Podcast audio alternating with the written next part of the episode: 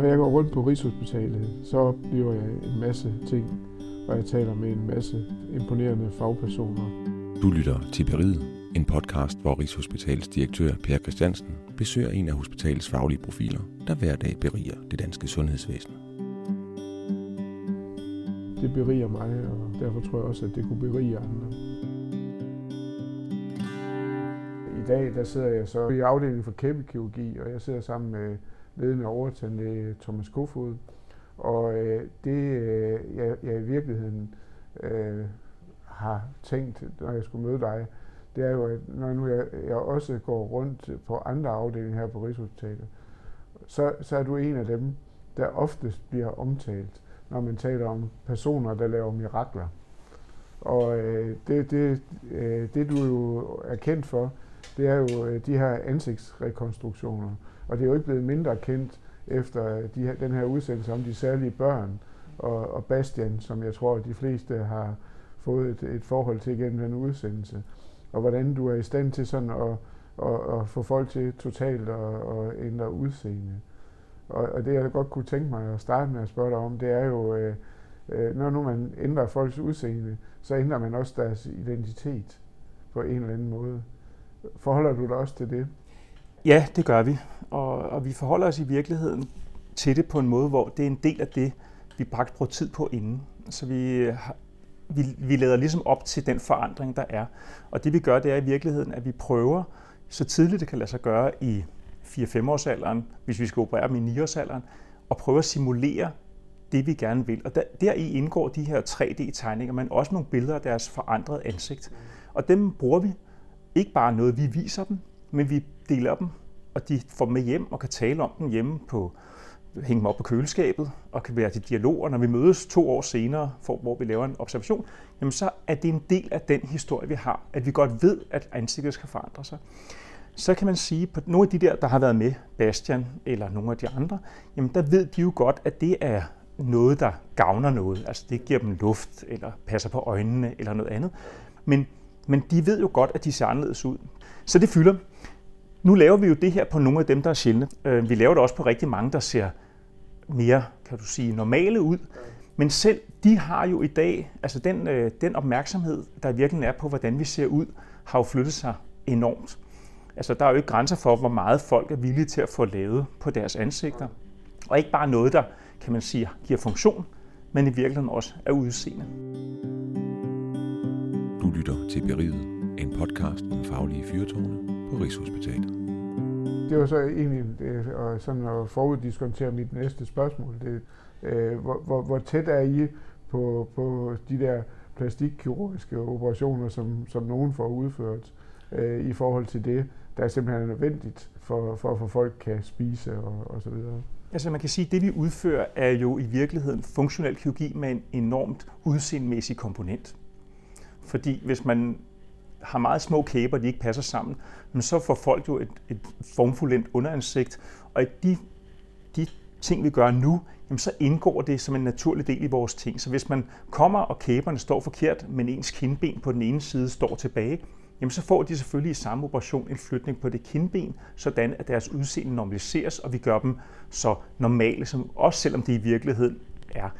Og så når det er funktion, funktionel kirurgi, grænsen mellem kæbekirurgi og plastikkirurgi er for eksempel på hagen, hvor nogen vil lægge noget på, altså noget kunstigt, mm. og hvor langt det meste af det, vi gør, er at korrigere det underliggende kæbeskelet, så det normaliseres. Ja.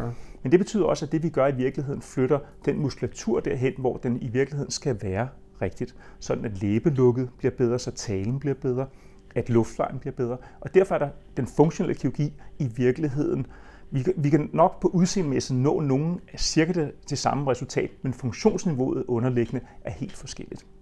Og det betyder også, at det her er på grænsefladen, fordi i virkeligheden er det jo sådan, at hvis man nu diskuterer en anden gruppe, som jo i hvert fald kan udfordre et væsen, så kan man diskutere sådan øh, en gruppe transkønnede, som i virkeligheden jo i virkeligheden har en lang række ting, men hvor en del af det er deres udseende og deres ansigt. Og, og der kan man jo så diskutere, hvad, hvad skal vi gøre for en gruppe transkønnede, hvor det primære indgreb, det vi godt ved, vi i hvert fald kan, vi kan i virkeligheden lave om på deres ansigter, og vi kan i virkeligheden både lave om og sætte det tilbage igen, uden ret meget skade og komplikation. Ja. Og så kan man jo spørge sig selv, når vi nu lever i et land, hvor det så ikke er med, så kan jeg sige, at dem vi nu modtager i vores special, det er jo nogen, der har været i udlandet og har komplikationer, og hvor der i virkeligheden kommer øh, betændelse ud i et hul på kinden, og de er blevet behandlet i et eller andet land, og nu har komplikationer til det, som de har valgt at tage til udlandet og gøre. Så i nuancen om, hvad er det for noget, der kommer til at gøre det, jamen så kan vi sige, i virkeligheden, når vi møder de her grupper af patienter, som, hvor udseendet i virkeligheden øh, også skal laves som en del af noget andet, er vi så i virkeligheden jo dygtige nok i vores væsen til at, at få set det her. Fordi vi har virkelig mulighed for, med den teknologi, vi bruger til det ene, og også tilbyde behandling til nogen, som vi virkelig skal gøre. Men det er jo de her diskussioner, der ligger på grænsen mellem det funktionelle og det udseendemæssige.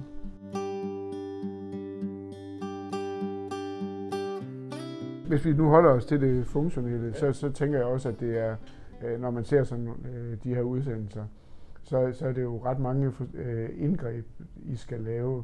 Det er ikke sådan noget, I løser i en håndevending, for at sige det på den måde. Det her det er indgreb hvor, på indgreb på indgreb, før I har nået det resultat, I vil øh, nå. Så I kommer også til at kende nogle, øh, nogle patienter rigtig godt. Og, og det, det, man må vel også konstatere, at det er jo heller ikke uden smerter, at man får lavet alle de her så der må I også have en, øh, en stor diskussion, både med øh, patienten, som nogle gange kan være et barn, og så de pårørende og forældre til, til det barn. Ja, vi har nogle øh, modige patienter, øh, og jeg synes i virkeligheden, at det vi jo heldigvis har, det er, at hos en gruppe af dem er det et indgreb. Hos en stor gruppe er det rigtig meget, men det er blevet væsentligt mindre med en struktureret kirurgi. Men det at kunne fortælle et barn, at nu skal du se, det her, du slipper af med den maske, du skal sove med hver nat. Vi kan få lukket det hul i halsen, så du ikke har, ikke har en trakostomi. Det, at vi ikke længere skal have et nathold inde derhjemme, det er jo det funktionelle for familien. Så når man ser på sådan, hvordan vi skal gøre det, men for det enkelte barn, ja, der er masser af smerte forbundet med forløbet. Men privilegiet er jo også at følge nogen i virkeligheden i det væsen i 20 år, 25 år, og behandle dem mens de er spædbørn, stort set, og igennem indtil de er udvoksede og måske endda selv for børn. Så det er jo sådan et privilegie, man har. Det er få behandlere i et væsen, der i virkeligheden har den mulighed for at følge en gruppe. Det gør det selvfølgelig ikke mindre komplekst, fordi du skal helst ikke begå, øh, hvad skal man sige, du skal helst planlægge rigtigt fra starten af. Ja, ja. Øhm, men det er jo også det, der er fantastisk. At du skal forudse det, der skal ske hen over de næste 20 år i virkeligheden. Øh, men det betyder også, at der er en fin, at det er jo, det er jo nødvendigt, det stiller jo krav til vores evne til den gode samtale øh, med barn og forældre. Øh, det med, at øh, vi tør stille op i den kamp om, og hvordan er det, vi sikrer, øh, at de godt kan lide at komme her, på trods af, at vi øh, forvolder en ikke ubetydelig del af smerten, og vi skal mødes igen.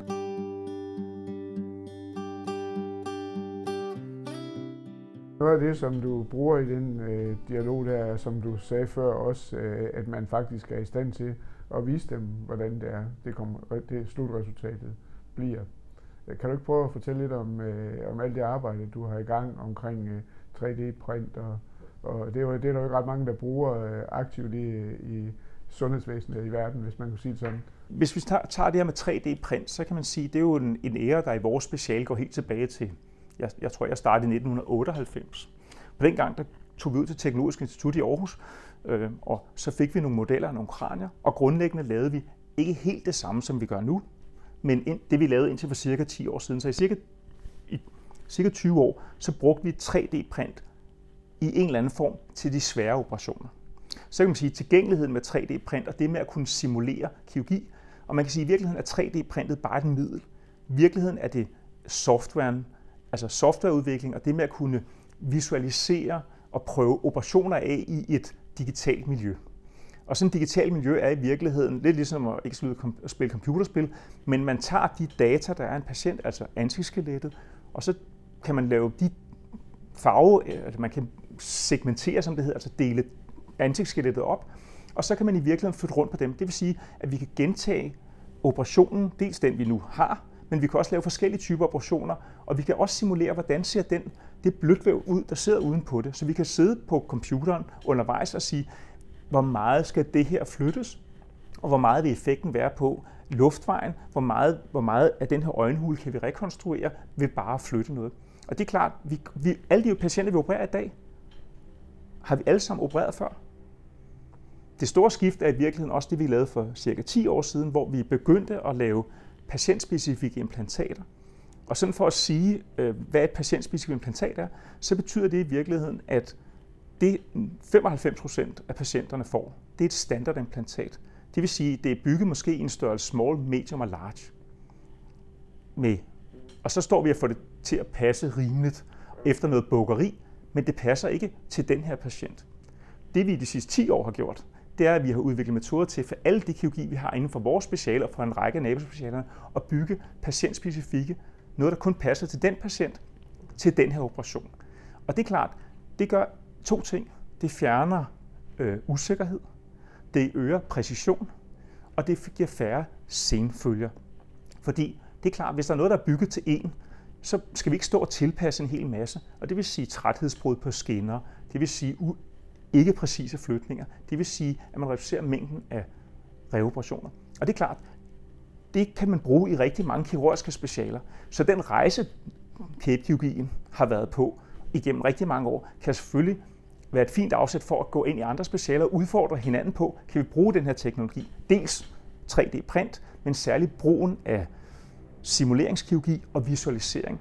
Fordi behøver vi i virkeligheden at printe det hele.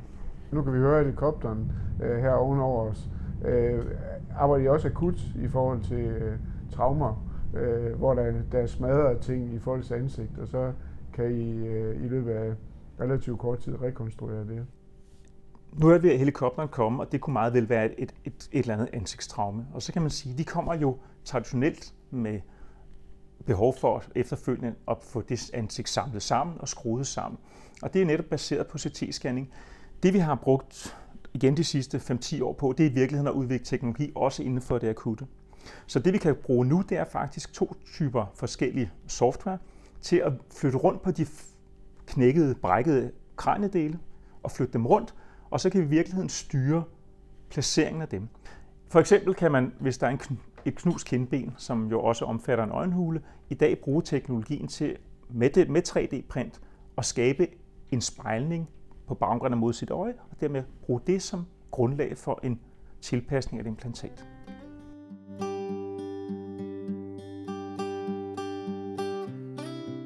Når nu at, øh, at I, I, I arbejder i det her felt, så har I samtidig også en, øh, en stor øh, kæbekirurgisk afdeling, hvor man arbejder med sådan lidt mere almindelige øh, tandretninger og så videre. Hvordan får I de her til at, at spille sammen med meget, meget, meget avanceret øh, kirurgi, og så i, undskyld mig, sådan øh, noget, der sådan er relativt øh, simpelt. Øh, det må også være, I må ligesom være to grupper i sådan en, en, en afdeling. Man kan sige, at i virkeligheden så, så har vi brugt det her som løftestang for digital transformation, som man kan sige, det er, i virkeligheden så har vi valgt, at al kirurgi skal planlægges virtuelt, hvis det kan lade sig gøre. Det vil også sige, at alle de implantater, vi grundlæggende bruger i dag, hvis det overhovedet kan lade sig gøre at lave en plan og lave det om til noget, der er patientspecifikt, så er det, det, vi har gjort igennem en årrække. Men det betyder også, at når vi i virkeligheden laver en plan nu, så udfordrer vi det, som du siger, det er lidt banale, måske øh, men for eksempel tandretning, det med at flytte tænderne hen, så de står rigtigt i kæben, før man flytter kæben. Jamen det bruger vi i virkeligheden også en masse krudt på nu, at få det digitaliseret, så vi laver rene digitale arbejdsgange. Så i stedet for, at man, som man husker de fleste, at få taget aftryk, ja, så i dag så begynder vi at scanne munden, og den, den scanning, den kan man arbejde på digitalt, ligesom man kan gøre med det andet. Og det er klart, om lidt, og vi er i gang, så har vi rene digitale arbejdsgange, også for de kæbeflytninger, der er. Så det, der sker, det er sådan set, at det, I udvikler til, øh, til de ansigtsrekonstruktioner, det, det flytter I først over i jeres egen øh, kæbeanomalier. Mm. Og så derefter, så kan vi forvente, at I også, øh, det også rykker ud i den almindelige tandklinik for den almindelige borger. Jeg, jeg tænker i virkeligheden, at vi kommer til at mødes et eller andet sted, fordi man kan sige, at digitalisering af tandplejen har faktisk været i gang et stykke tid, øhm, og de har, har et spor, men det vi har er i virkeligheden, at vi er udfordret af, at det vi har behov for, det er, at vi i virkeligheden har behov for at flytte kæberne. Herude, der ved man godt, at man har digitaliseret noget med at kunne skulle lave tænder og kroner og noget forskelligt andet. Men det lige præcis at få bygget bro mellem det, at der skal flyttes, er nøglen til at løse den udfordring, vi har med at skulle lave ansigter eller genskabe ansigter. Hvis nu man sådan tager den ud i sin yderste konsekvens, vil det så være, at, øh, at når nu man ser øh, børn og unge mennesker med alle de her tandbøjler og så videre. I virkeligheden, så kan man måske vente med at, at rekonstruere det der til et senere tidspunkt, fordi man har nogle midler i dag, der gør det nemmere, når tænder, selvom man er fuldt udvokset og få rettet øh, de fejl, der måtte være.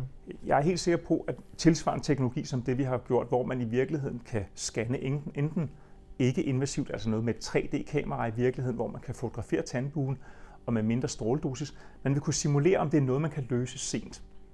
Og man vil simpelthen også kunne svare på, det bid, du ser her, vil det, vil det, blive, vil det normaliseres? Og det er jeg helt sikker på, at det, det er den teknologi, vi kommer til at se anvendt ude i, i børne- og unge området. Så kan man sige, at det der i hvert fald også kommer til at stille krav om, det er et krav om, hvordan vi er organiseret.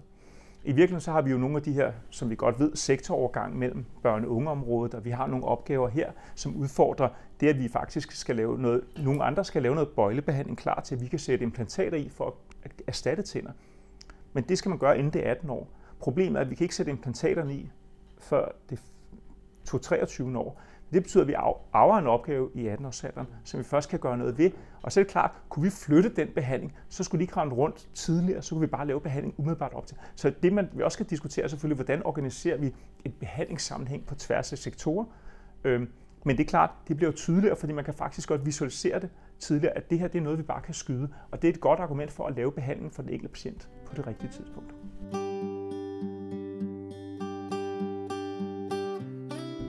Thomas, øh, jeg plejer altid at slutte de her snakke af med at høre om et øh, ønske til direktionen. Ja, men jeg tror i virkeligheden, at det, jeg godt kunne tænke mig, det er, at, at vi i virkeligheden bruger, bruger de her anledninger og den her type teknologi til at snakke om digital transformation i vores væsen.